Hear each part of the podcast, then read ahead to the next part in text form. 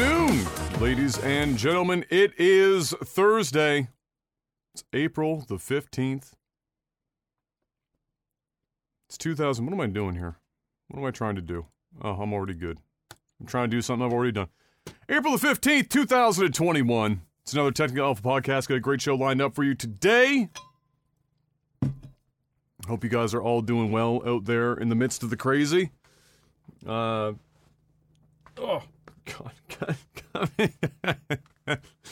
Jeff, my life is a fucking meme, bro.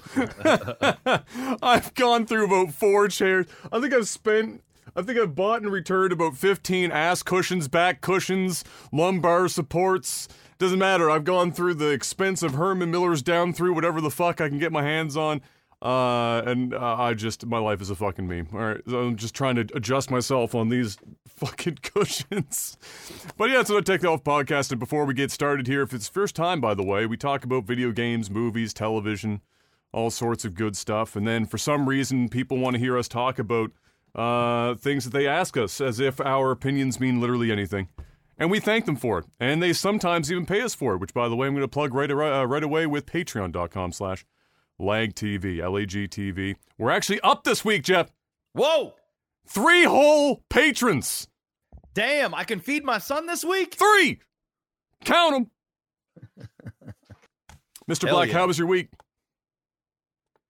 It's been another week. I mean, I'm almost done the renovations on the duplex. We should be done, I would say, by Saturday the latest, probably tomorrow. But I would say Saturday is going to be done. Then I can rent that out. Is that the one that had the flood? Mm. Yeah. So we got the back traps put in there, and we got all the new flooring and everything, baseboards and drywall and all kinds of new plumbing and everything else that went down. So. Got all of it done. Bought a new fridge and stove. And here's the question: is it any easier to get a fridge and stove now than it was a few months ago?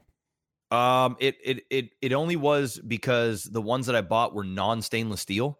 So like everything in this isn't like a high-end unit. Yeah. So you just really just need good working, competent. So apparently all the hard-to-get stuff are people bawling out of control buying expensive stainless steel. Appliances? Yeah, well, you know, the stainless steel appliances aren't that much more expensive than non-stainless. That is true. It's not that crazy. It's just everybody buys stainless over non-stainless. Yeah. That's just so a lot of it is out of stock. But just naturally, it's a little bit easier because, like, you know, things are opening up a little bit more. Yeah. And the world is starting to like open up again, and the Suez Canal is no longer blocked. Yes. Yeah. So like you know, there's. Like back 6 months ago, 9 months ago, like when there was a major lockdown, like when shit was out of stock, like it was out of stock for a long time. So it's still a lot easier now. So yeah. You ever laugh so hard you give yourself a temporary headache? I just did that when I fucking laughed there. That was impressive. Damn. Fuck. Yeah. Giving it my all, Jeff.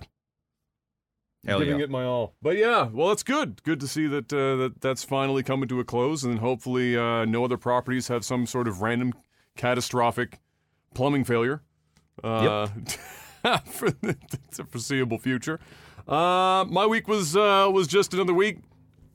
Nothing crazy. What is my dad mowing the lawn? He is. I can't hear it. Well, okay. I know. It's not that I was worried about you hearing it. I was just like confused as to why I was hearing a lot. Is the grass even long enough? Listen, Adam, it doesn't matter. The sun is out for the first time in like 7 months, so, you know, go out there and enjoy it. I think... There's a reason to get out. Your dad just wants to get out the house, man. Leave him alone. He just needs to get the fuck out the house. Speaking of, he got his first dose of the vaccine here yesterday. Nice. Yeah. Nice. Yeah, he got his first Pfizer vax yesterday. Yeah. My mom got hers. She gets her second, I think, next week. My grandmother's already got hers. That's quick. Holy shit. Well, my mom works at a hospital, right? So they're actually giving them within a reasonable. Yeah. She works in the hospital. So my mom got hers, I think, like 2 weeks ago, almost 3 weeks ago. I think she gets her second dose next week. Oh, okay. And my grandmother is like fully vaccinated now. And Kayla's dad got his because he works in a hospital too. Mm. So he got his first shot, I think, like a couple days ago. Yeah, Anne still does not have her first. Well, she's young. She's young, is part of it. Although a lot of our coworkers already have it as well. It's the area of the hospital that she's in that they consider it lower risk, so they're not rushing to get that out. And then we'll wait and see. Right now, the automatically scheduled, she's scheduled for her first, but the automatically scheduled second dose is like fucking 4 months after, which is why when you said she was like scheduled for the second dose so quick, I was like, huh, holy shit. But yeah, we'll see. At least Dad's done now. We're waiting for Mum to be able to get hers, which is obviously priority because she's in with my grandmother all the time. I was kind of disappointed in our government. So, like, they don't have a solution for bedridden elderly in terms of vaccines. So there's no to-the-home vaccination. So when they called to ask to schedule for my grandmother to come in and get her vaccine, Mom was like, well, we can't get her. We physically cannot move her to a location to do that. She can't leave the house. And so, she gets tired sitting up using the washroom for, 45 seconds. We can't get her to a location. So Mom was like, is it possible... I'm already in an older age group anyway. Is it possible for me to take hers as I'm her primary caregiver and I'm with her 24 hours a day? Makes sense. Yeah, that makes sense. And they would not give her the vaccine. So, get fucked. So now we're waiting to see on that. But either way, it's good to hear that that we're starting to finally get some. Yeah, it's finally get some running. But yeah, my week, other than watching Dad mow the lawn, my week has been. Another week. I don't think I got much Outriders done. I did do one long Outriders stream in the last week. Played 12 or 13 hours of it or some shit. It's a video game that you can play and spend $70 on. That's about the highest praise I can give Outriders. I'm scared to continue playing it because until today, in fact, it's one of our topics. But until today, they still had a bug where your inventory could get wiped. So people had 90 hours into the game and had all this high-end gear, and it's gone. And there was no fix for it. And they still don't have a fix to get the stuff back. So I was a little sketchy on whether or not I was going to still play some more until they had it fixed. But yeah, other than that, Hearthstone, and then just... I took 2 days off. Just because my feet and ankles have been swelling like a motherfucker, so I've got a doctor's appointment coming up next week for that, and otherwise I'm playing Hearthstone because I can stand and play it at the same time. Either way, it's time for some video game news, Mr. Black. Let's get on this right away. Sony is really all in on The Last of Us as they announced a remake of the original being in the works. This came either podcast day or immediately after podcast day. Either way, this was apparently already being worked on to some degree internally, but that went awry, and now they actually have Naughty Dog redoing the game again, or a portion of Naughty Dog remaking the game. So this is a game that has the PS3 release, then it had the HD remaster for the PlayStation 4, and now it's getting a remake on the PlayStation 5. And they're using a lot of... I mean, this is... it's not a remaster. It's a remake. So they're using a lot of resources to make this happen. And in fact, they're pulling people from other studios in-house to aid Naughty Dog in this remake. So they're not just putting it on Naughty Dog, but they are basically spending way more resources on this. And there was a lot of discussion on the internet, obviously, in the last week, as to whether or not this is even necessary or if anyone even wants this, because they already have the PS4 remaster that looks amazing, and it already is a really good game. So I'm and it's not even that old, so nobody knows what's going on with that, and they're gonna probably end up paying for they're gonna charge $70 for this remake, and when they could be spending those resources making other fucking video games. But this will play into some other stuff here that I've got to discuss that extends off of what we discussed last week with Sony. But as I know you played, I think you played the original. Yeah, I beat it. Yep. Yeah, and you beat it. And you played? Did you play the new one as well? Did you play part two? I did. I didn't finish it though. Okay. But I got really far into it. I was probably like three quarters of the way through. And what was your take on that one? I mean, the reason why I really stopped playing it was more of just like the interest in me playing it on stream was really not there. You know, that's really the only reason why I didn't finish it. I thought the game was fine. It was more than competent. It looked amazing. Yeah, like, of course. It was one of the most beautiful games I ever played. The story, like, everybody freaked out about the story and stuff. Like, I got to the big parts where it was like, oh my God, no. And I was totally fine with it, right? Yeah. Especially in an era of Game of Thrones and stuff. Like, it was just like, it was almost predictable. Yeah.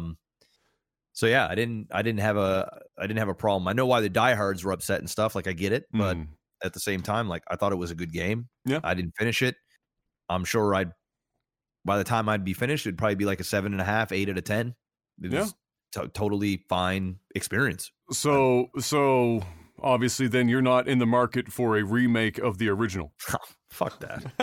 I feel like I just played the original like 5 or 6 years ago. Well, when was the original? Probably in like 2013 or 14, 2014. Was it that late into the cycle? Maybe not. Maybe it was 2015. No, I think it was I think it was probably 2014. No, I think the original release was like the PS, because you have to remember it was PS3. Oh no, it was that late in the PS3's life cycle. What?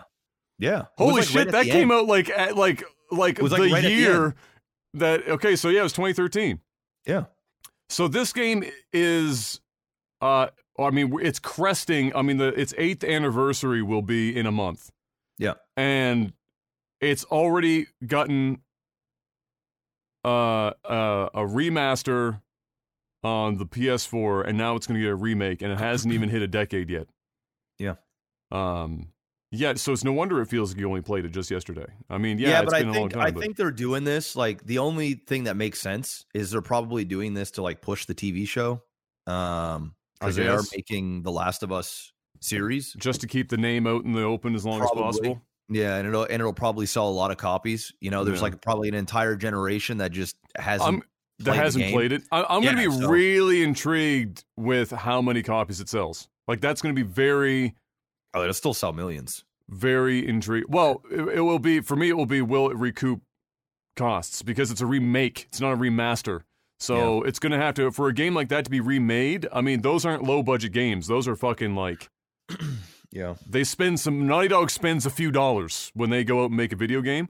So I'm sure they will, but what I'm wondering is if it's really worth pulling their, like, Sony's best talent and putting them back on a project from 8 years ago. I don't know. We'll see. But more Sony stuff here. They do, in fact, apparently have something in the works for Game Pass, but Jim Ryan, the CEO, said that news will come in the future when asked about what it could be. So they have something that they're not ready to talk about yet. I would be shocked if we got further than E3 season and we didn't hear about an answer from Sony. Just because, and I know we semi-talked about this last week, but this is a bit more detailed than just the kind of high-level question I asked last week. What I have here in my notes, as I've written it down, is, no, but really, what the fuck is Sony doing? Because if you look at every move that they've made since they lost their last CEO in 2019, and I cannot think of his fucking name off the top of my head because all I can think of is Jim Ryan right now. He did an amazing job while he was there. And they parted ways in 2019, he and Sony, after he became like the head of the global, when they said there was like an internal power struggle, which is usually he wanted to go in one direction with the PlayStation, and Sony wanted to go in another direction. And that was very telling to me when that first happened, because there was so much success. I mean, think of the success of the PlayStation 4. It's the most successful PlayStation basically of all time by no small margin. I mean, the amount of fucking consoles that they moved, and the amount of games that they moved, and the studios that they built up in that generation and created the stuff that we are now, that they're basically living off of now with the PlayStation 5. Yeah, is enormous. There was zero faults that this guy made. He made zero missteps. Now, granted, he didn't exactly have a lot of pressure because Xbox couldn't have possibly had a worse fucking go with last generation. So it's not like he had to, like, you know, actually have his guard up. But at the same time, sometimes it's even easier to make mistakes when you have no pressure, right? You get lazy. But he wasn't lazy. He fucked the game up. He came in and he fucked everyone over. I made it even worse for Xbox. And then they fucking go ahead and separate, part ways. So that was very telling. So now we got Jim Ryan. And Jim Ryan is a very different CEO from him. Sean Layden, thank you, Maverick. So very different from Sean. Jim Ryan is like the guy that you pulled from another industry that was only peripherally interested in video games, probably doesn't play a lot of them himself, and is a good businessman, but doesn't give a fuck about games. So you brought him in because as Sony wants to like, I guess, if it ain't broke, don't fix it. We don't want to mix anything up. We want to push this narrative that we're the best place to play games. So they bring him in and he's been doing just that. He hasn't had to do a hell of a lot up to this point. It's only 2019 that he came in. It's not like he had a lot to do. Pandemic year 2020. So he like took over the reins for the very last, like the 11th hour of PlayStation 5's release. And now we're just seeing his actual plans now kind of starting to become more public as we're moving forward. So what are those plans? Well, for one, they're doubling, obviously, and tripling down on AAA-only shit. You do not hear anything below AAA coming out of Sony. They exist, but they relegate them to like blog posts on their website. It's like, oh, we have some indie games, and yeah, we put a blog post up. Go read about our indie games. It's like they're the black sheep of the family. Yeah, we got some, but we don't want to talk about them because what we want to do is we want to talk about nothing but these $700 million budget quadruple A video games that we want you to believe are worth the $70 price tag, and that our console is as expensive as it is because we're the best place to play games. We are the Ferrari of video game consoles. We are the price premium for a reason. We're so price premium, we don't even want to talk about the fact that we technically have indie games on our platform. We don't even want to mention it. It's plebeian shit. That shit that costs $14.99, fuck it. We don't want to hear about it. We want the $70, the $69.99, $79.99. That's the kind of games you can experience on the PlayStation. So we know that they're doubling and tripling down on that. And they've done so much that they are even, like I just mentioned, stripping their own teams to support other studios, like I just mentioned with Naughty Dog for The Last of Us remake. And the boldest fucking move I've seen them make so far was them shuttering Japan Studios. I think it was last year. So Japan Studios is one of those things that if you didn't pay attention to the labels on the games, you probably wouldn't know what games they made. But they've been with Sony for 24 years. It's a hot fucking minute. 24. It's basically the life of the fucking brand. 24 years, more or less, right? Mm. Okay, so they made everything from like the very first 3D platformer for PlayStation all the way up to being involved in the launch titles for the PlayStation 5. That's their span of dedication. Now, to list some of the games that you may recognize that Sony Japan Studios has put out over the years: Legend of Dragoon, Ape Escape, Eco, Shadow of the Colossus, Demon's Souls, Gravity Rush, Bloodborne, and they were included in the remake of Demon's Souls here on the PlayStation 5 launch. That's just a sample. Those are some of Sony's biggest and most core fucking franchises that they've had over the life of the console. Just before Naughty Dog came along. I think people associate Naughty Dog with Sony now more than anything because of The Last of Us and Uncharted. But if you took Last of Us and Uncharted out, pretty much everything I just listed is Sony in the modern era, and even before. They shuttered that entire fucking studio and said bye-bye. They shuttered it so fast and ended their contract with Blue Point Studios, who did the remake for Demon's Souls, so fast they didn't even have time to patch the game for bugs. They are separating themselves from absolutely fucking everything that isn't Like, basically, Naughty Dog pumping out the same fucking two intellectual properties at whatever quadruple, quintuple A, you know, fucking shit that they can get their hands on. Sony stepping away from a Japan-centric thing is also crazy, because it's a Japanese fucking company.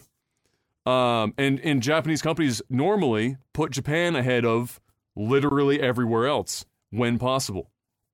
So that's another huge indication of where exactly they're going. Jeff Grubb, who is a journalist and a writer for, often writes for Games Beat, wrote, as far as I'm concerned, accurately this week, that PlayStation's new head Jim Ryan is making the play to simply sell a premium narrative, hoping that it works out based on last generation's success. And while I agree with that, as we talked about last week, and I think we both agree that this is a short-term success solution that is inevitably going to cause them problems and fail versus Microsoft's long game that they've been piecing together. If they don't wisen up to the fact that this is a short game play right now, because, you know, last generation's narrative was more or less we're where you go to play games, which was easy because Microsoft had no games. So it was like the easiest narrative ever. It's like, you want to play some good-ass fucking video games? Buy a PlayStation 4.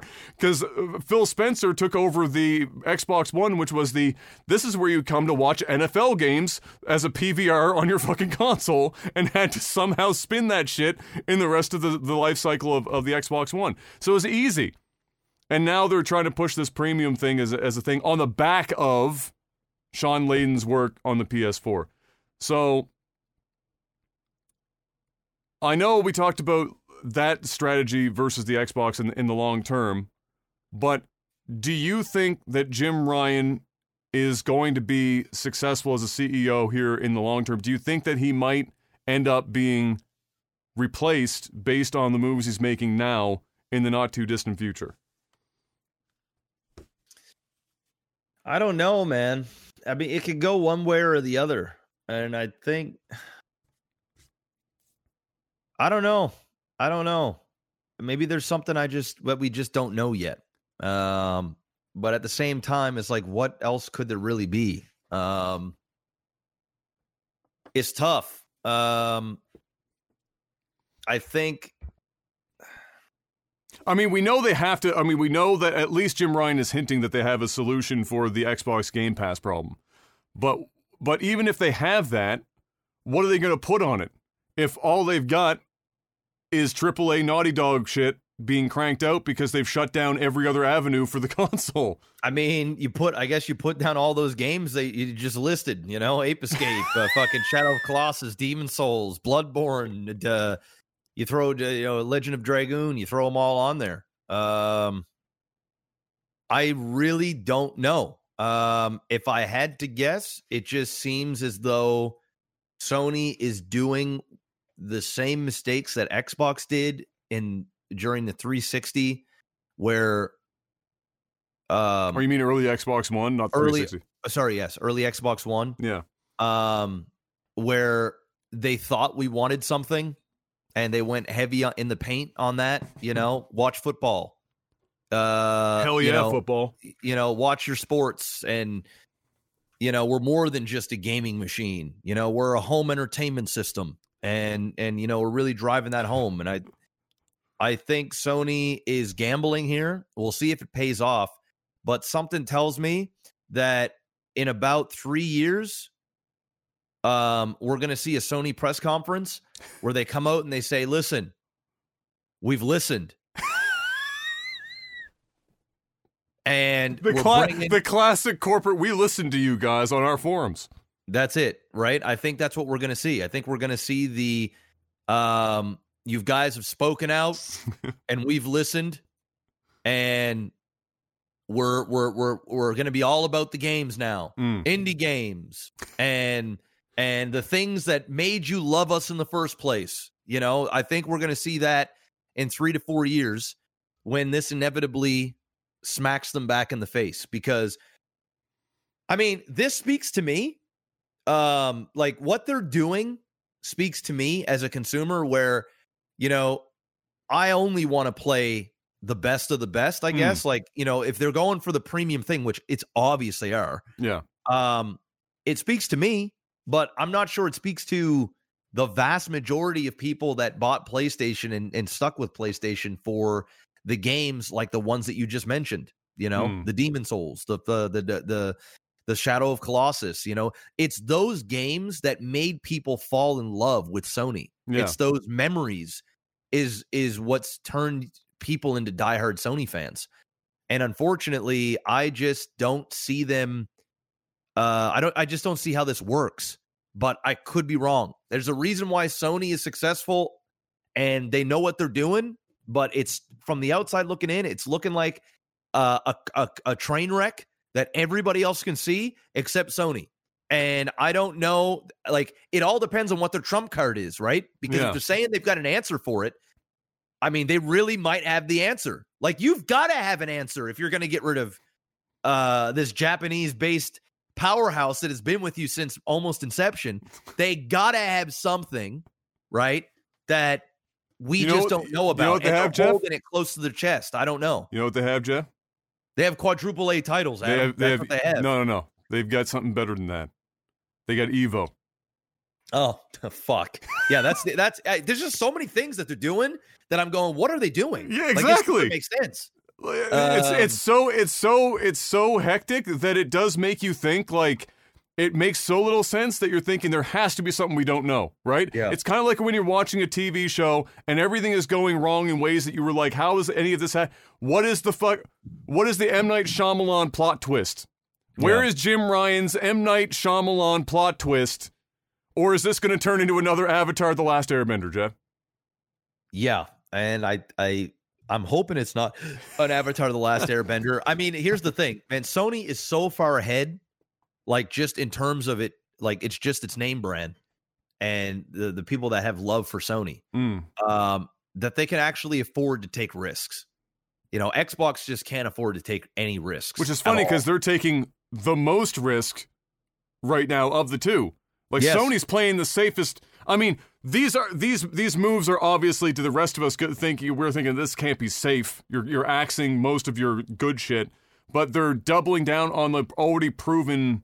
Yes, they're basically saying, like, hey, we're fucking king shit here. Yeah, and they're just hoping to God that, you know, we're making that analogy. It's like, hey, I'm a striker fighter, right? I've got hands like a motherfucker, and all they're doing is hoping that they don't run into Khabib.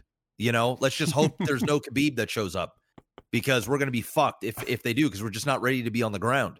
You know, we've just have such success on our feet that there's just, you know, it's either arrogance and cockiness, complacency, or they really have something that we don't know about.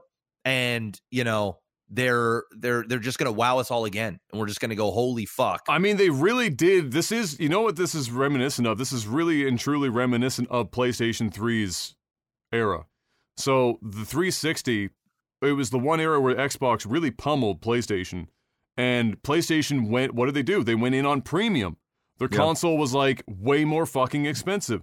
The architecture made it hard for developers to fucking make games because they were so hell bent on making this super premium experience. And it wasn't necessarily just about the games. It became more of that towards the end of the console's life cycle. And that's exactly what happened with Xbox One. They went for a totally different fucking play, and then the end of the life cycle, suddenly it started to breathe life back into itself. And now Sony's making the same. It's this weird fucking nobody ever learns from the past thing, where they pass the baton back and forth, and the only company not having a chance at holding the baton is Nintendo. Yep. Except for the weird kind of quasi misstep with the GameCube and the Wii U. You know, it never bothers them because their handheld market always, like, compensates for whatever the fuck they do consoles on. It's just Microsoft and Sony playing, you know, catch it, you know, back out in the backyard with who's going to fucking fumble the next entire console cycle. So, man, I don't know. I cannot fucking wait for the E3 and Summer Games season, where we're going to be seeing the majority of the next year to 2 years of plays from these companies, because especially Sony, we already know Microsoft's play. They're very open. Yeah, they're like, hey, they're not holding anything back. This is what you see is what you get. Game Pass. Yeah. Yeah. And shitty Master Chief. This is that's it. This is what you're getting, right? Sony, on the other hand, we're going, what in the fuck do you have in store for us? Because yeah, we like you. Most of us got your console if we can get one, but where are the games I love? Nobody really knows. So we'll find out. Question mark. Godspeed. Outriders. Like I was mentioning earlier in the intro as well, still struggling with severe connection issues and bugs. They're costing players dozens of hours of progress by wiping their inventory.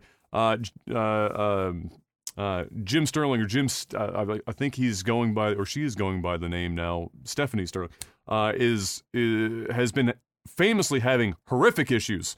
I don't think they've gotten onto the game for 5 minutes in the last week because the server connection issues are so bad.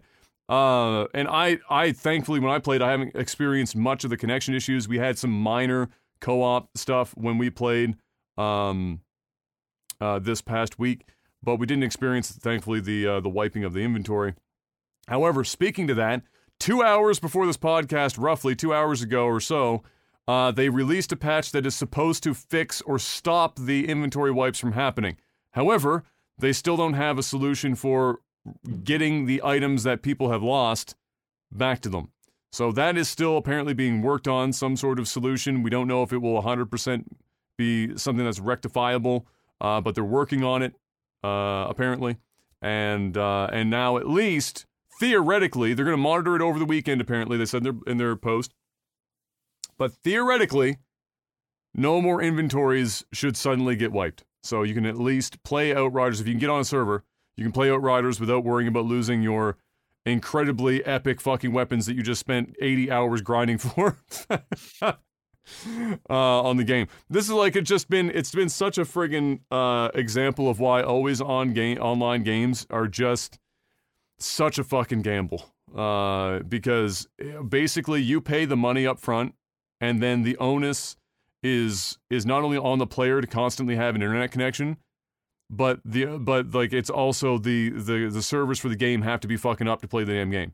And it's just like, it's always going to result in some stupid fuckery like this at some point. So all the best to them as they try and figure out whatever is causing those issues, because as we all know, fixing bugs is a pain in the ass.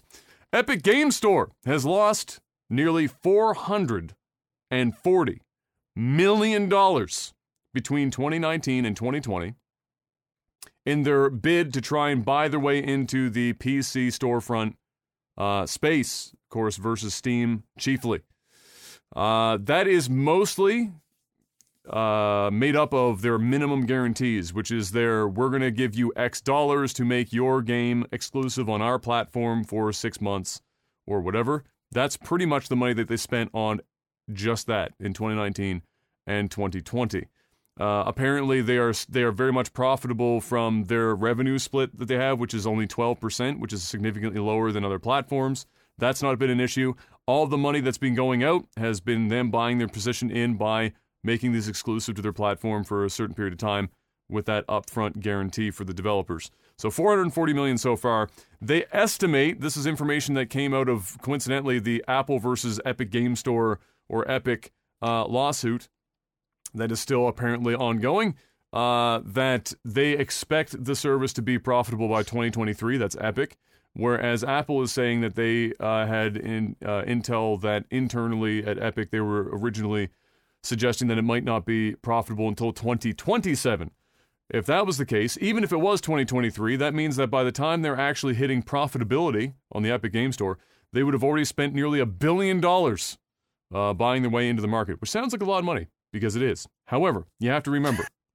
Dude, $1 billion to Epic? You have to remember. Is quite literally nothing. Literally nothing. It's no small amount of money. But in layman's terms, it's like me going to buy a TV, $1,000 TV. Yeah.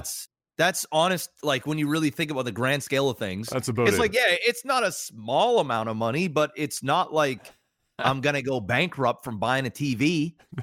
You know, it's a small amount of money for them to buy in a massive market that is damn near impossible for anybody else to buy into, except for somebody like Epic, who has got an insane amount of money to burn. Plus, they can claim all those losses anyway. Yeah. At the end of the day, man, it's a huge win. Yeah, if you said $10 billion, then you start to go, okay, they're feeling that dent. It still ain't breaking them. It still ain't going to be like, oh my God, we're going under $10 billion. It's over. But we're going to have to live on ramen for a little while. We're going to be on, yeah, we're going to be on fucking beans and rice and beans for a bit. It's going to suck. You know, these bonuses checks ain't going out. No. Things are going to be rough, but we'll get there. It's $1 billion. Yeah. I mean, I wouldn't be surprised if they have months where they're making well over $1 billion and just straight profit. So it's insane. Here's the deal. So just from I believe it's just from Fortnite alone. As of what is it? I had it here. As of April of 2020, so about a year ago, their average month was roughly $400 million on Fortnite. So there you go. Basically at the end of the year, apparently, if you did the math, if you looked into it, it's an estimate that they had in profit. So this is after expenses and everything, just shy of $4 billion. So they've got $1 billion to spare. They can burn that. And that's over what, a three-year period. Yeah, exactly. I mean, come on. So literally nothing. And to this point, they've estimated that they have somewhere between, I think, 10 and 12% of the market currently. So they've already made a decent entry point. And their user base is roughly half of Steam's right now. I don't know what the activity level is, probably dramatically different, but the actual user base is about half of. So it's working to this point. Yep. It's doing its deal. So they're going to be. Think about Netflix, just fine. Right? Netflix is billions of dollars in debt still. Yeah, billions, and they are not stopping. They're not stopping because they are buying a market. They have a massive share, and in the long run, they are going to just absolutely pull and rake in endless amounts of money. That is exactly what Epic Games is doing. They're just getting in on the thing. Like Steam just has the market, and finally somebody can come up to the juggernaut and say, hey, what's up? I've got a few billion to burn. No problem. Just because we're talking about monthly and whatever, I was just like, yeah, I wonder how Star Citizen's doing. Let's just check in. I mean, Star Citizen can afford to lose $400 million at this point. I'm just intrigued because it's been a little, it's been a hot minute since we've hopped in. All right. So, so they did just shy of five. They did about $5 million in February. And for March, they did also close to roughly $5 million. So they're still at a nice solid, other than the January dip, which was just after obviously everyone bought shit for Christmas, right? Because their Christmas month, their November month was just fucking huge. $16, $17 million. So after that, January was like a cool $3.4 million. Now we're back up to averaging about $5 million a month. The total raised is $354,500,000 spread amongst 3 million Star Citizens as they are called. So, they're making, Epic Games making roughly one Star Citizen per month in revenue off of Fortnite. In profit. Remember, that's profit. No, it's not $400 million profit. That's revenue. Oh, no. I was gonna say, whoa. Yeah, no, that's a different animal. You get your $400 million profit. Oh my God. No, that would be, holy shit. They'd be spending a lot more than $1 billion if they were making $400 million in profit. I mean, even still, bro. That's a lot of money. $1 billion is it might be 2 TVs now. Yeah, it's 2. Yeah, whopping two TVs. One for the living room, one for the basement. Got one on sale. It's like you or I going out and buying a new computer. That's what that is. Yeah. This is what it is. It's pretty much in layman's terms. So there you go. There's your update on whatever the fuck that is. In random news, Blizzard has added Lost Vikings 2 and RPM Racing to the Blizzard Arcade collection, so run out there now. And Rock and Roll Racing is getting a streamer mode and 4-player local multiplayer. I was unaware that Rock and Roll Racing was big in the Twitch world, that it would have needed a streamer mode. But here we are.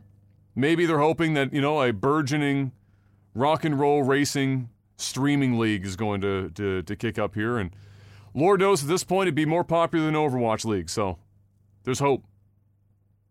There's hope. Hey, remember when Konami made games, Jeff? I do. Back in the day. And it used to happen. Too. Yeah, they made some pretty good games. And then they decided to make everything a pachinko machine. Well, for the first time in a while, they're actually making a real, honest-to-God video game, Mr. Black. It's happening. We're going to see if they remember how to make one. Now, it's nothing crazy. It's mostly an indie level kind of a game production here. It's called Getsu Fumaden. It more or less looks like a side-scrolling action title of sorts. And if I'm going to be honest with you, as pretty as the art is, it looks a hell of a lot like the old Flash games we used to play as kids. Like, it's kind of slow. The way that they've animated everything, it kind of looks like paper, so it very much looks like the Flash titles that we used to play back then. And I just don't...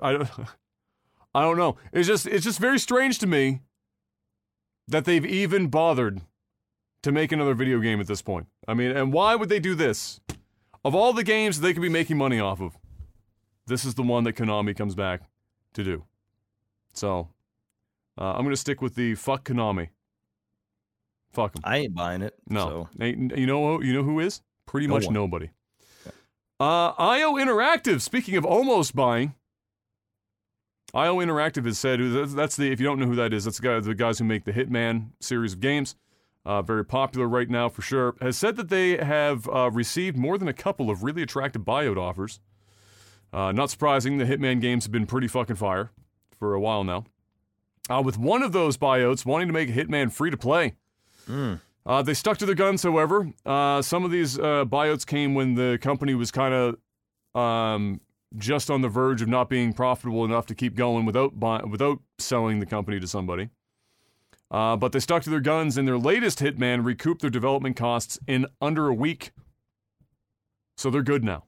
So they're sticking to the independent. Your game pays for itself in 7 days. You're good. We'll hold on to it. We're going to hold on to it. Maybe we'll sell in another few years, and the offer will be triple that. Anything you can perpetuate that, keep that independency going, make it happen. But yeah, there you go. So happy news. Somebody finally not getting bought out for once. Holy shit, it happened. Last little piece here. Fans have managed to make a few playable levels of a 3D Sonic game in PlayStation's Dream. Dream being their basically, it's like, if you had to, it's like RPG Maker, but 3D. And not specific to RPGs, but like, you know, go in and make your own little, like, whatever the fuck, playground kind of stuff. So over time, people have made some really impressive shit within Dream. This is probably the most impressive title I've seen so far, in that they don't just have, like, a concept where you're running around in an open world. They've literally made a couple of levels that are playable inside of this thing. I'm going to switch over to the starting screen here for a moment while I get this...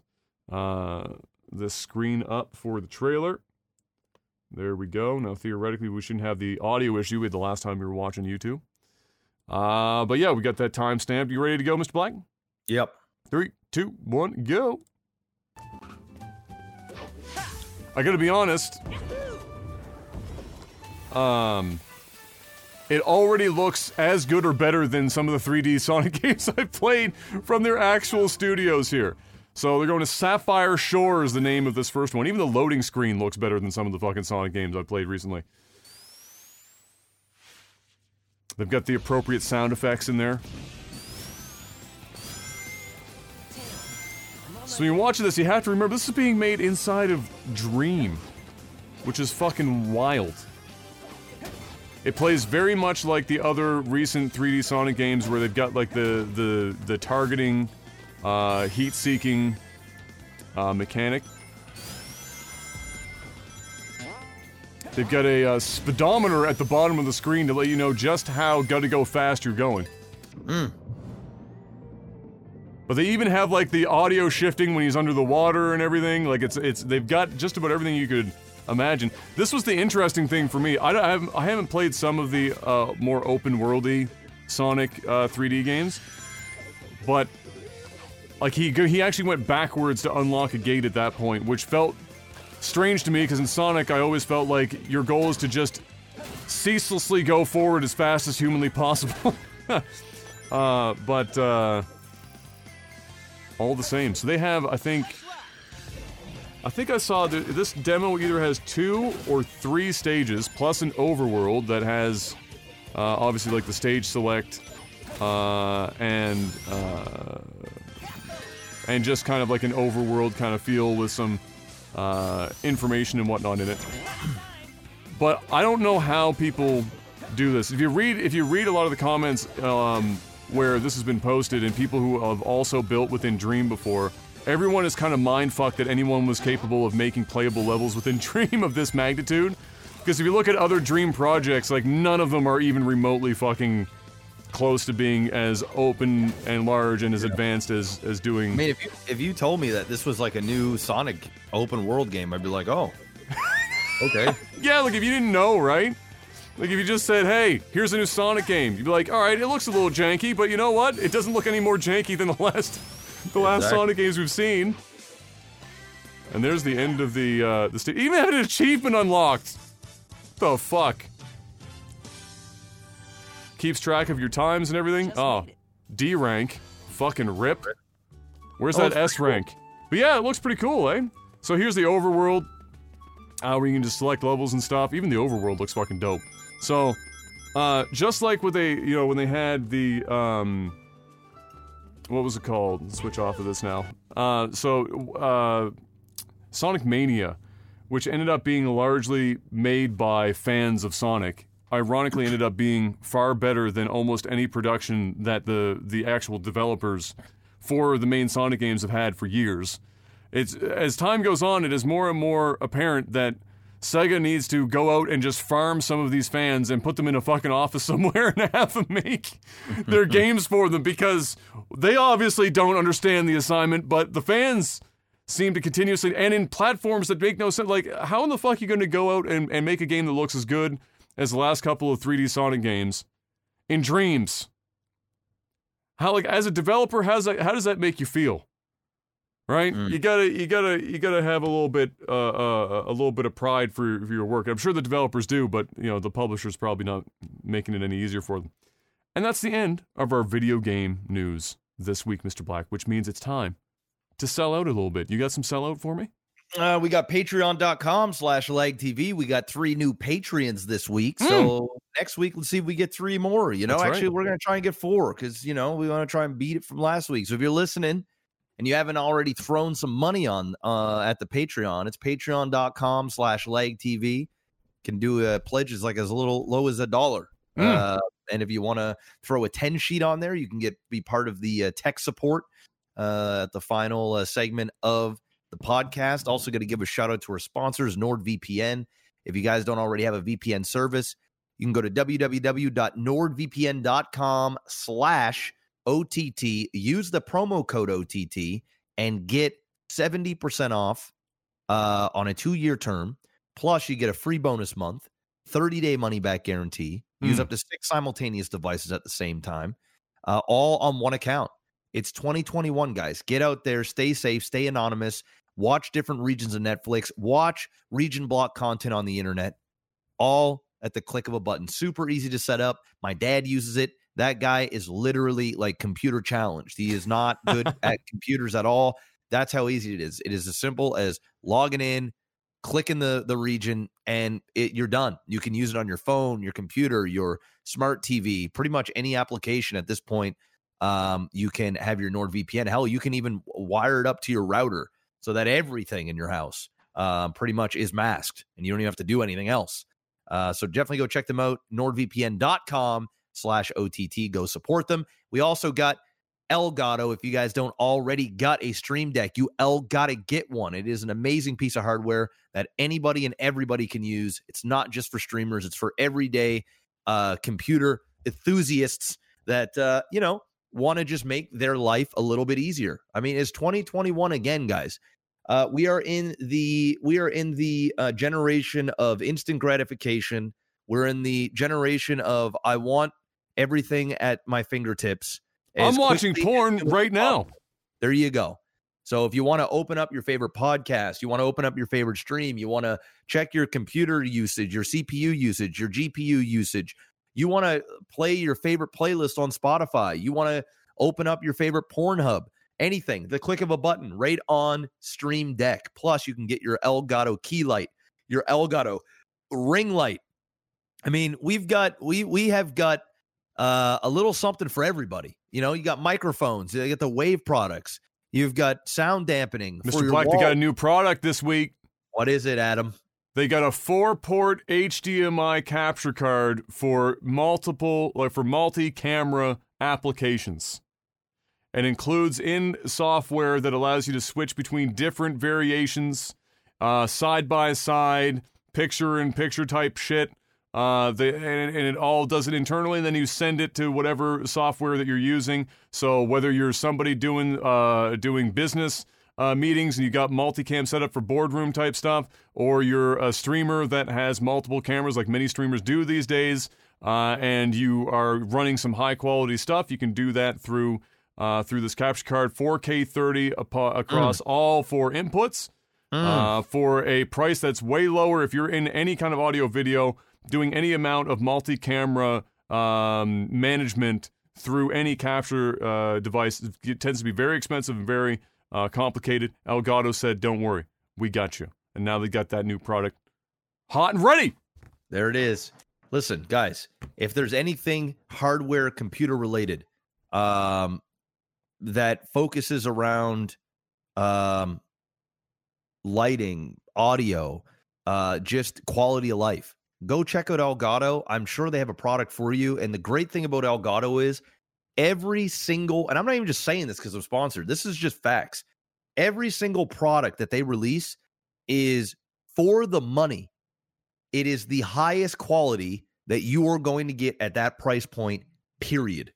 Nothing that I have gotten from Elgato feels like cheap plastic. Nothing.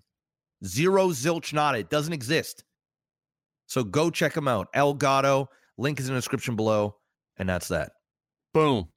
And now it's time for movies and TV. Sony and Netflix come together to create a deal that sees all Sony movies from 2022 releasing exclusively on Netflix, Mr. Black. After their That's very important. I always forgot the tail end there. After, of course, their theatrical release window has closed, but yes, then it goes directly to Netflix exclusively. Now, yeah, I don't know if it's for the whole 2022. It is. I do believe it is. I think what it is it's not that all the movies. I could be wrong about this, so I haven't done enough research, but I read up on this last night or this morning. And from what I'm understanding is Sony has to give Netflix the ability to basically have first dibs at their movies before anyone else.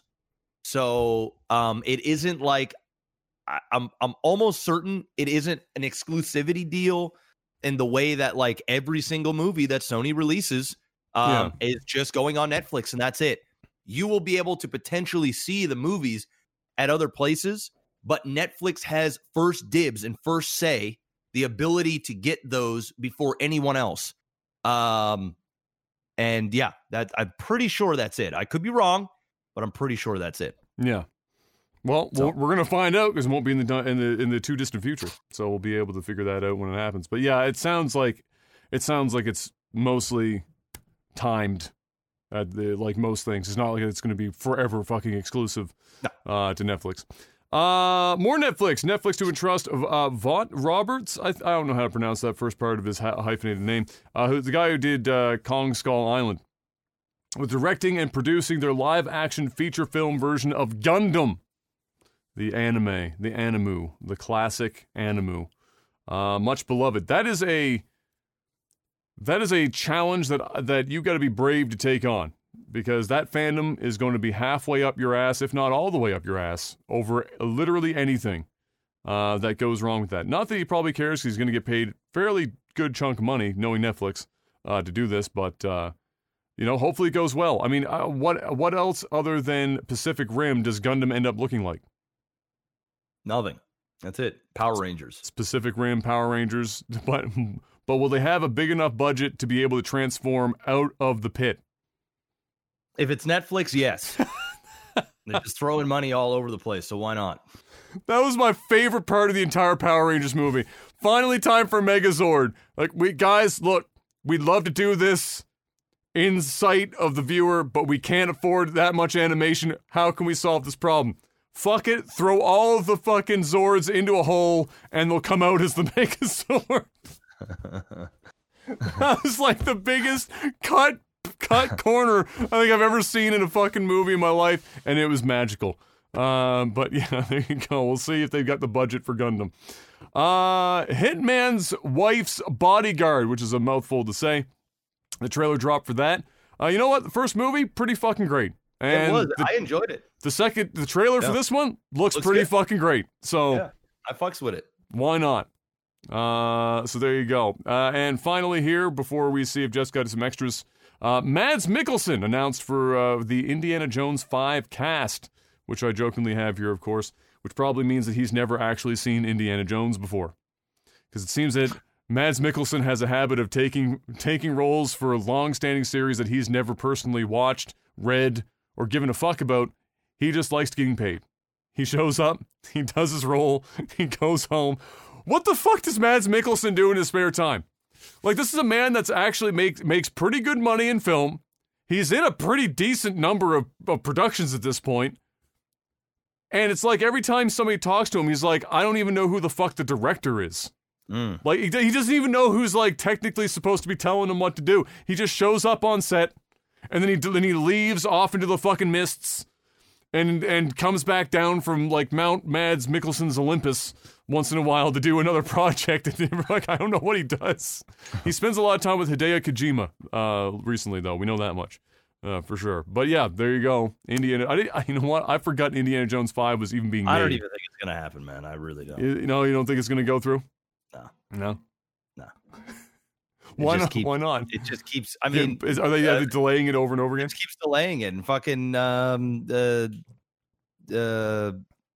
Harrison Ford is like fucking 90 years old. Yeah, but he's too angry to die.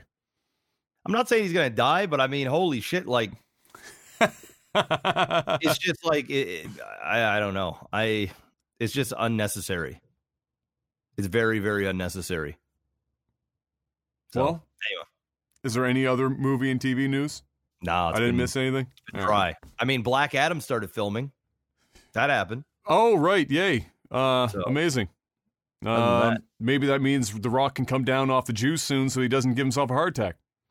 Nah, he ain't getting off the juice.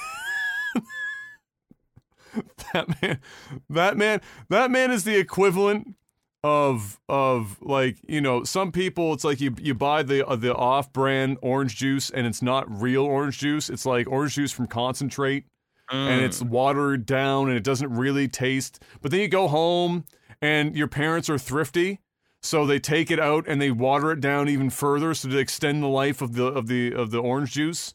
That's like your average everyday, you know, actor in Hollywood who's told that they have to get a little bit jacked for a role, you know, whatever. They just take a little bit. They have a taste. It's diluted, but they have a taste of the juice. The Rock goes directly to the source in Florida in the orange fields and just bites the oranges straight off the tree and injects that shit straight into the main vein. And he is the size of a fucking house. And if he isn't dead in the ground before 70, I will be shocked. Holy fuck, how much juice can one body fucking take? Dude, his head has changed shape. He's had so much HGH, his face, yes, he's a different human, yes, than he was before. Yes. Shit's crazy. And now it's time for... tech support. Ladies and gentlemen, wait, hold on. My dad, stigma in chat. My dad used to put water in skim milk to make it last longer. Stop. Skim milk is already basically water. What are you doing? Watering down water. Did he water down the water? Did he take tap water and water it down with more tap water? Is it, holy shit. Let's see what we got here for this week. Carpenter K asks, has your wife or girlfriend ever gotten mad about you saying something about them on the podcast? Do they listen weekly? M does not. No. We could say pretty much whatever here and we're likely to be safe. Yeah. Not that I'm still going to risk it, but all the same. Play stupid games, win stupid prizes, right? You gotta... That's it. That's it. Fuck around and find out, I believe, is also a popular one going around right now. Fuck around and find out. There you go. I like that one. Yeah. Fuck around and find out, bro. Yeah. 2020 or was it 2020 was the fuck around, and 2021 has been the find out period so far. Danish asks, if you could be dropped into any blue-collar job for a day, what would you choose? Ideally, he said something you've never actually done before. Blue-collar job. For a day? Yeah, just for a day. That's a good question. And something that I've never done before. Yeah.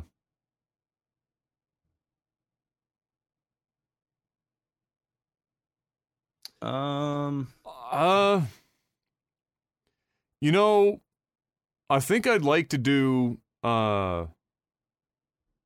because in a day you can learn a fair amount. If I was going to do it for just a day, I'd want to do something that I could actually like learn enough in a day to applicably use and like later on down the road.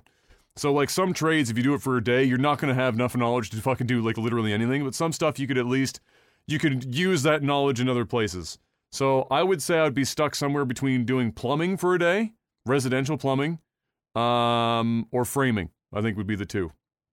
I have done very minimal of either of those, just with dad, framing and plumbing both, but nothing crazy. So I've done lots of framing in my time. Yes, so. You have. You've done framing, yeah. A lot of framing. Jeez, man, that is tough. I would probably say firefighter. I'd do that for a day. I feel like I'd have fun. Is that considered blue collar? Maybe not. If I had to pick something else that was just like a little bit more blue collarish, I guess like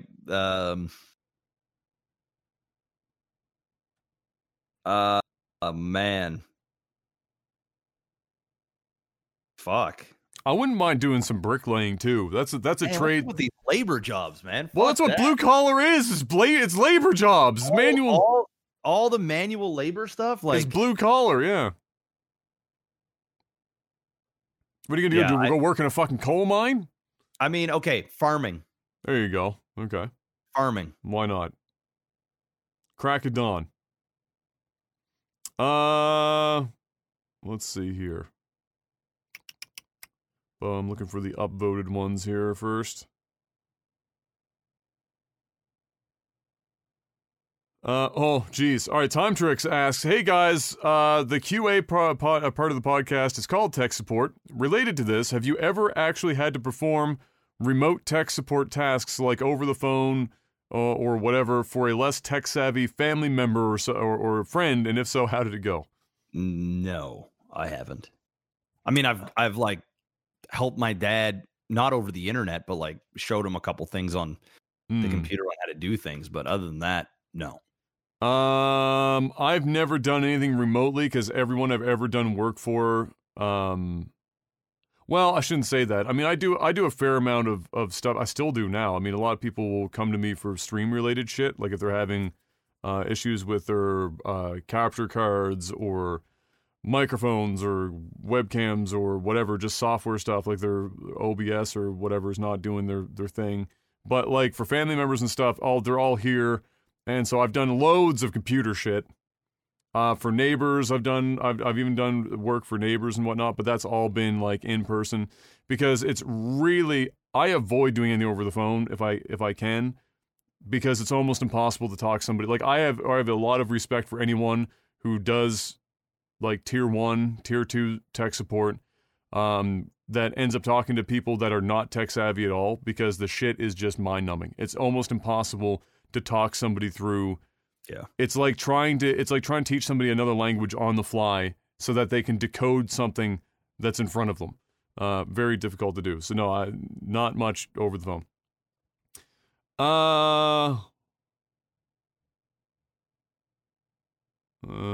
Let's see.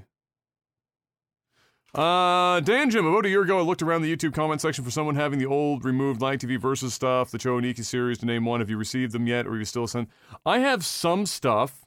There was a second, I think I mentioned this before. So one guy, I did get a fair amount of the lost material. And then there was, but there's still a couple of missing things.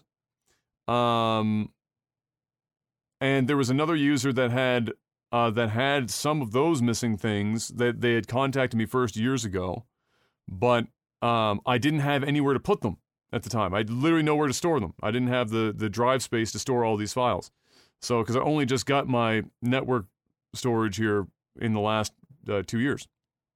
And by the time I had it, and I went digging through my emails trying to find them again, I couldn't find the original conversation that he and I had for that. So some stuff to this point, there's probably more than just them. Like there's a lot of people that probably have like bits and pieces of the files that were missing, but just 2 people have contacted me specifically about that.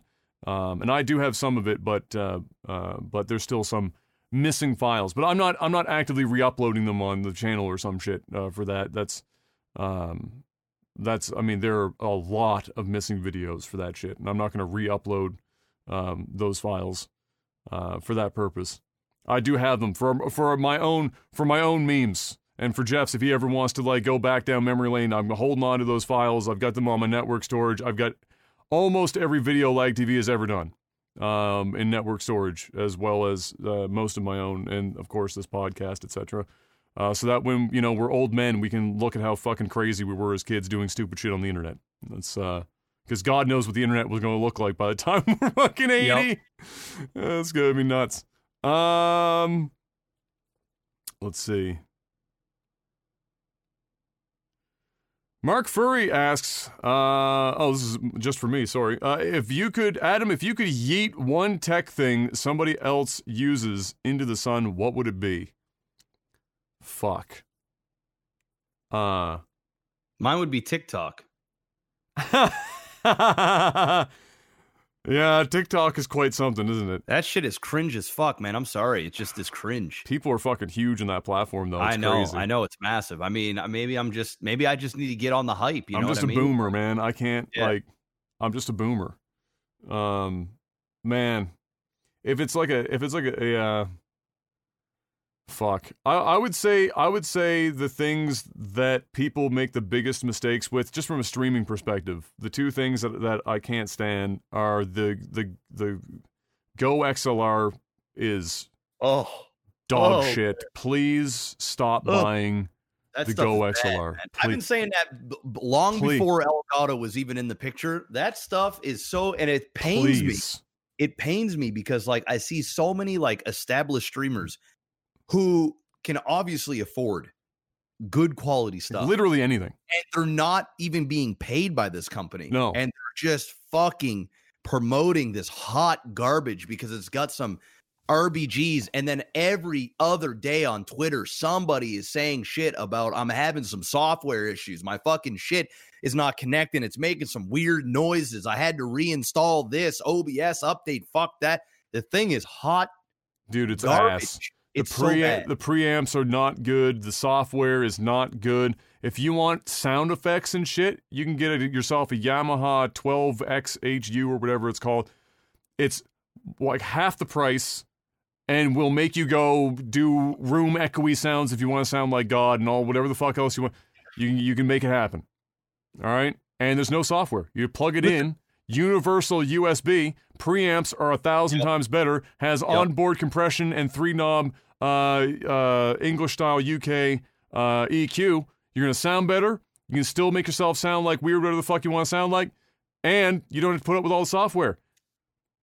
Yeah. Let's put it this way. The Go XLR would be an incredible product at $99 or $129.99 max. If it was that price, it's $100.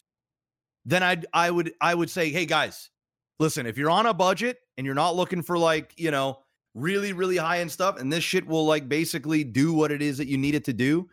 But at its current, at its price, hell no! Oh my God, dude, it's not even. It's no. What really pains me is they'll buy a Go XLR and what's the microphone everyone fucking pairs with the shit? A Shure SM7B every fucking time. And you know what they don't put between it and the Go XLR? A fucking cloud lifter. And you know what they have to do then? They have to take the Go XLR shitty preamp, take the gain, and go. Ah! What they have to do is they have to take a Sharpie and they have to go down to the knob on the preamp. They have to write 14 below the max. And then they have to push the knob past where the current maximum is to turn it to 14. Yep. And yes. If you think you're getting 60 dB of clean preamp. Sound like that. Actually, that sounds better. So stop, please. Stop. God, no, please. You know what's worse, though? The ultimate combo is the Go XLR, the Shure SM7B, but the Shure SM7B is, like, pointed sideways or off into the fucking distance, and it's, like, 6 feet from their fucking mouth. I die every time, bro. So that's probably... There you go. That's a good one. Yeah. That's a good one. Yeah. But you'll know that somebody is a new streamer that has a little bit too much money for their own good, or they're just getting they just got affiliate status when they have a Go XLR with a Shure SM7B, and they in the background they've got the blue and pink fucking hue lights, and then they spent money on a DSLR camera to plug into their like that is the beginner streamer pack. Bro, I've seen tweets over and over and over again where it's just like, "Hey, I'm happy for people. Like, I'm not fucking the same IKEA desk. I'm just poking some fun at this point. But I mean, hell yeah, whatever floats your boat. And there are tons of people that are perfectly happy with what they got. Great. Yeah. But like you see it all the time. It's like, hey, you know, partnered up, got affiliate, time for an upgrade.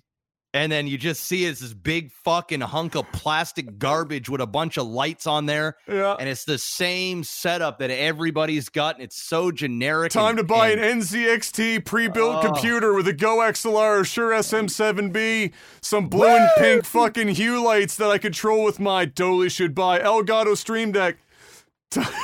It's the same setup for absolutely everyone. Let's see. The thing is, man, even an affordable setup. No, it's so expensive. Stop spending that much money. Like, go buy yourself a Wave microphone, get yourself a Stream Deck, and call it a day. Literally, call it a day. You're gonna get more for your money, and it's gonna do more. It's gonna sound better. It's just better. Stop the madness. All right. You know what? As much as I appreciate people using DSLRs for their webcam stuff, because it does look really good, going out and spending like $1,000 on a camera body and $1,500 to $1,800 on a lens to make your webcam look a little better when you're streaming in front of like you 30 people and you're an affiliate. No, it ain't it. I'm sorry. Like I unless you got the money to burn, like sure. The only people that should be doing that are people that are dual purposing it for YouTube, that are doing like a lot of YouTube talking head content. Then it makes sense. I'm still rocking my same fucking C928 webcam, bro. I'm using one that got dipped in fucking oil during a horrible kitchen stream gone wrong. There you go I've been doing this for 10 years and I'm still rocking the same shit. Look at some of the biggest streamers, only a couple of them actually use DSLRs. Everyone else is using webcams, so just slow your roll there, big shoots. Don't go too crazy right out the rip. Don't go broke. I'm telling you, like seeing people get Go XLRs is like watching. Is like the same people that'll buy Razer headphones because PewDiePie wore them in a video. You know what I mean? It's just like, you know, you get a few massive streamers to just like use your no, that ain't it. That ain't it. It's a little rough. If it works for you, I'm not hating, but I'm just poking fun. Yeah. I'm just poking fun. Here's your okay. So here, let me give you some solutions. Okay, let's not just shit all over these young impressionable streamers. Elgato. I've already told them. Wave product. Elgato. Get a Wave. Don't even need a 3. You can get the 1.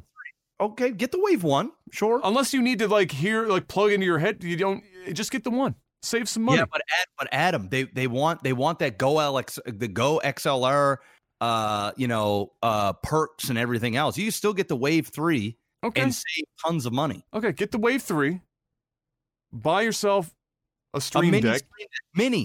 You get folders, so you don't need to have all the buttons. Just fold. Mini stream deck. Get yourself any fucking secondhand, dirt cheap webcam you can buy. Because you know what the difference maker is with these fucking things? These webcams? Lighting. That's it. These look really fucking good still if you have good lighting. I don't have good lighting. You know what you can get? You get one of these. One of those. Just one of these. And guess what? For the same price of your Go XLR, you can get yourself a Wave product, a key light, and a stream deck. Boom. Under the price of a Go XLR. I'm not shitting you. Get a little ring light, get some backlighting for $0 and you will look, especially because your webcam is going to be fucking 300 pixels across on your fucking stream. Your camera's only this big on the stream. Just, let's see.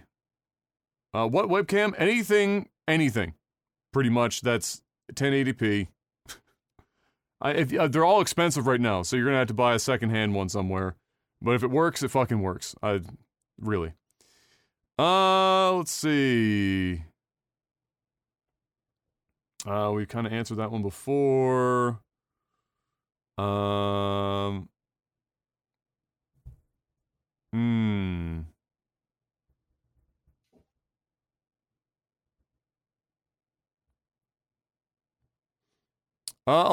asks, with the good weather coming back, have you guys ever considered moving to Western Canada or another country?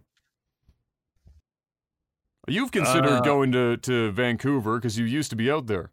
Yeah, I mean, it was a fleeing thought. I mean, I never really considered, I never really said, okay, I had the talk with Kayla and was I think it'd be best. Let's just put it this way.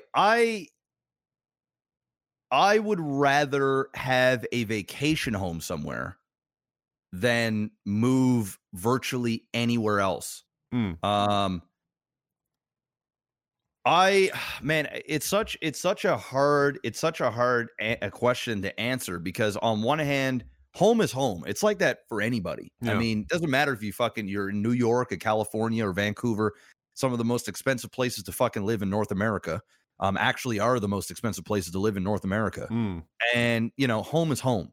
So, you're obviously going to be attached to your home in some way, shape, or form, which that's the way I feel about Nova Scotia as well is it's home. My family's here. It's a different way of life. It's quieter. It's safe. It's home. And I've traveled around decent amount. I'm not a world-class traveler, but I've been to many places, and all of those places are not home. And I'm not even just saying that because it's home. It's just not the same way of living. I mean, probably the closest way to do it would be to go on the far West Coast and Victoria or something. And yeah, I might get that similar feel. I don't think I would ever pack up my family and move to a different country or a different part of Canada indefinitely. But what I definitely would consider is having a winter place that I could leave Nova Scotia and go there during the winter months, or even in the summer or spring or whatever, go and visit there from time to time. That is about as far as I would ever go, especially now that I'm 34 and I have a family. It's just, if I was going to move, I would have had to have done that 10 years ago. And then it would have made more sense. But now I'm just I'm kind of locked in. So yeah. That's sort of where I'm at. Yeah, I briefly considered Toronto when I was offered the job for Loblaws to go move out there because I would have had to have lived in Toronto for the job. Other than that, I briefly considered Calgary after going out and Dad and I doing renovations on my aunt and uncle's place out there. That was back in, 2006, I think. You know, there's no ocean there, which is always going to be a struggle. You know, Em doesn't quite understand that when I say that. She's like, you don't even go to the beach. It's like, it's the thought. The ocean has to be within X number of fucking kilometers or it feels weird. You just don't, you gotta understand. So, yeah, it doesn't have that, but I mean, it's a beautiful spot. And if you're an outdoorsy person at all, or you like walking, even urban walking is better there than it is here, because it's a newer city and they don't have to fight with all the bullshit that we have being an older city here, and with money. Yeah, I mean, so I considered that once or twice as well, especially because, you know, their taxes are better there and I can do my job anywhere in the country. It doesn't matter where the fuck I am. So... that was a consideration, for sure as well. And then that also, I also considered even more after my, my cousin Kayla moved out there with her husband, because he already had a house there. And so then now it was like, I would at least have a family member there. So it was even more enticing at that point as to whether or not I'd go. But, you know, it's like Jeff said, you know, I'm not as well-traveled as Jeff by any means, and I'm not well-traveled at all, really. I mean, I've only been to, you know, a couple of cities in the U.S. I've only been to a few other provinces further west here in Canada, and I've never even gotten a chance yet to go overseas. So, but even with that, it's pretty easy. It's kind of crazy how quickly you can get the vibe of any location just leaving an airport. Like you step foot outside the airport and you can get a vibe for the people pretty fucking quick as soon as you're there. And then you go to your hotel and you spend any amount of time in and around that area you're going. You can get like a fucking feeling for it. The places that I never felt even remotely close to a place that I could live were anywhere in California that I ever flew to, whether it was, you know, for my buddy's wedding here, recently, or when we went to Anaheim, for example. You know, California feels like a fucking alien location to me. And California's a big place. It's a lot of different places. And so maybe there are other places within California that I wouldn't feel that way, but all the locations I've been in California, they've all kind of felt fucking alien to me. I felt out of place, like, immediately. It's fucking crazy. Yeah, but we're also in a province that is... We're even different than most of Canada. Well, that's what I mean. So, it's like, I just felt like fucking alien to me. Yeah, there's an extra bit of separation. Even when I go to different parts of Canada, whether it's Vancouver, or whether it's Toronto, Montreal. Toronto even feels weird to me. Not as California weird, but... They just are not Nova Scotia. The people aren't the same. The air isn't the same. It's just not the same. So, yeah. That was the first thing I noticed in Toronto when I went to go visit Hun. We were out walking. He was like, "Let's go for a walk. I'll show you the city." I was like, "All right, great." We go for a walk, and my lungs were like burning. I was like, "What is this feeling?" And he was like, "Oh, that's just the air. You'll get used to it." And I was like, "What?" Just pollution. I'll be all right. I was like, "Excuse me." No, yeah, I do not want to get used to that. Thank you, if possible. So yeah, I mean, it's definitely, you know, there is no place like home. But it's true, the East Coast Canada has a very particular pace of life that is immediately alien in most other places. I suspect you'd have to go to like some rural locations that are still also coastal in other places to get an even remotely similar feeling. I feel like if I had to pick a place that I think I would enjoy living, it would have to be somewhere tropical. Like I would have to move to a place like Hawaii. I've thought about Hawaii before. Yeah, I would have to move to a place that is so like remote and beautiful and just lots of nature and a sense of community. If I had to pick a spot, it would have to be out in like Hawaii.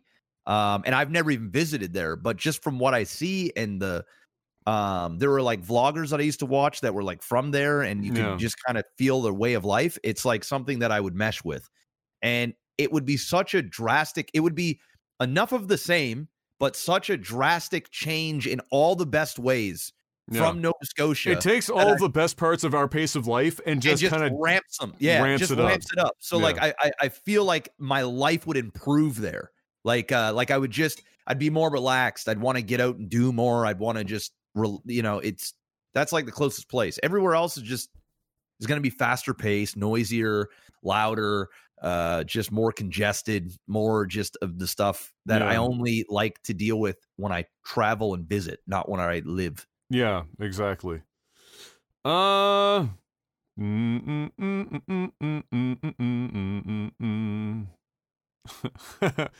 guess this might spin off. I don't know if you've seen any, because you've already done a Facebook purge, as we discussed last week. But Seth asks, what's the craziest COVID conspiracy you've heard from someone you know? I mean, the craziest thing that I heard just like recently, like last month or something, is that COVID was created so that we would all take vaccines so that the government would be able to keep tabs on all of us and tracking and you know, I've heard a lot of like people were making the things like, hey, I got my 5G shot, you know what I mean? Like, yeah, that's a meme. That sort of conspiracy thing where it was like, hey, you know, and now with, you know, the passports having mandatory different, you know, people are just like going crazy. So yeah, there was like one guy was like, I'm not taking this thing because I know that's what the government wants and they want to track us all and have us all take this stuff, and all of the people in power, they're acting like they're taking the shot, but they're not. They're just shooting in water or fucking nothing. They kill themselves if they were injecting water. You know what I mean? I don't fucking know, bro. Pretty much. Yeah. So, oh man, I'd say honestly, the one that I've heard or seen the most is like centered around masks, where it's the I'm not gonna wear a mask because it's going to give me like a fungal lung disease or some shit, or I can't breathe in this mask, and it's like somebody that has zero fucking medical issues whatsoever. The like getting some sort of like a form of like pneumonia or some shit. That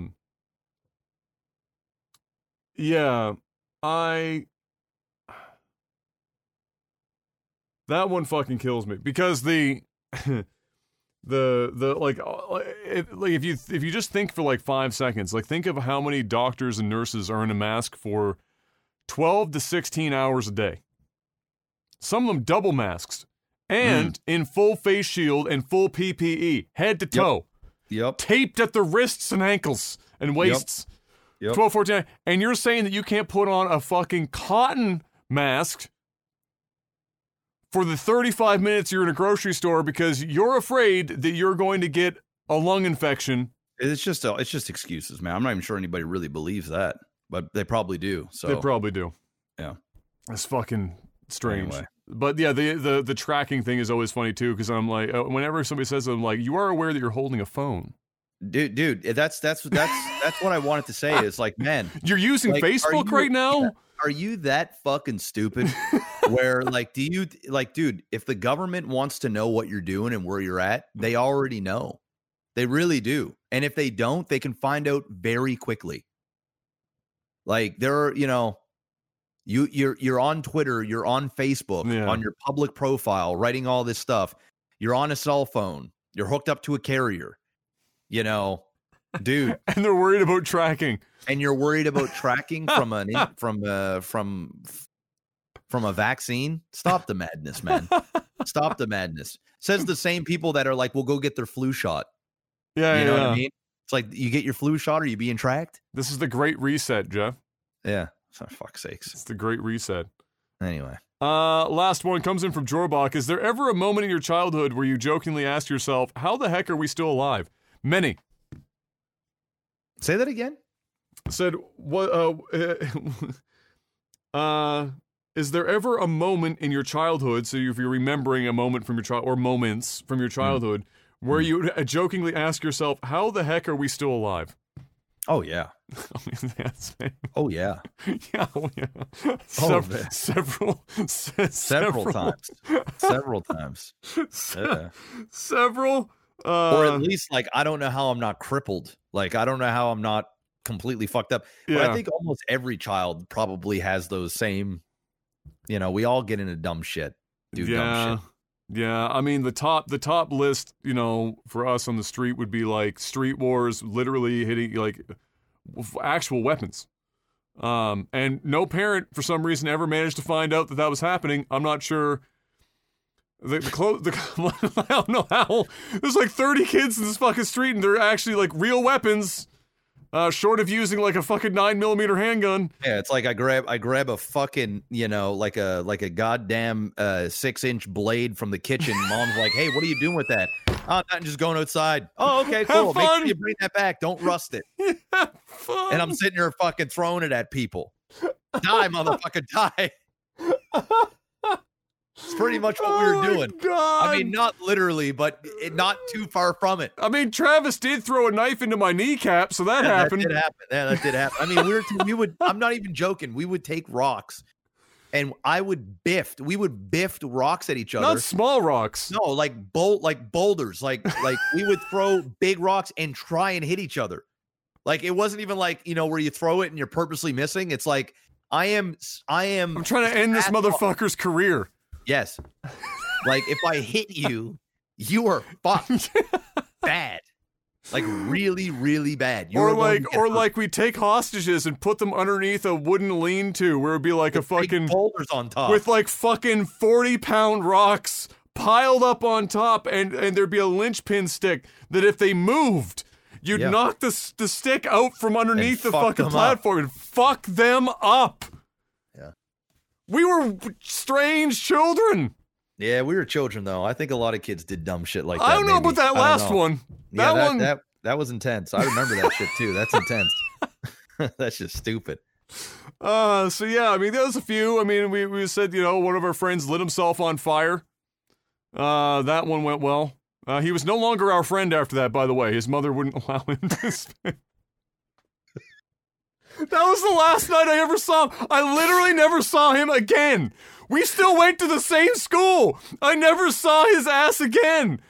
He lit himself on fire. It was his own fault. He's fucking crazy. Dumbass. Trying to write his name with a bottle of gasoline starting at the fire source was not one of the top 10 most intelligent moments any child's ever fucking had. Lit himself on fire. 2nd-degree burns. No eyebrows. And he walked home by himself. We didn't even walk his ass home. Just go. He walked home alone. You should go and get that looked at. The fucker's on fire, dude. He looked like a fucking stunt man from a 90s action movie. Walking around on fire. And his mom straight up said, "You don't ever fucking go near those kids. Don't go near those kids again, ever. Never, ever." So should we be alive? Probably not. No. But here we are. Look, Mom, we made it. And that's it. That's Technoloff Podcast. That's last. He did. He fucked. There you go. He fucked around and found out. Yeah, there it is. Fucked around and find out. Real fucking quick. Hell yeah. All right, ladies and gentlemen. It's another Technoloff Podcast. Thank you much for muchly for stopping by. Patreon.com/LagTV if you want to help financially support this podcast. Means a lot. Keep voting us up on any platforms you can, giving us ratings whenever possible, and of course spreading the good word, letting people know that you might think could possibly also enjoy this brand of crazy. We'll see you guys next week. Thank you once again, and until then, stay safe out there. We're almost there. We can see the light the other side. Peace. Peace.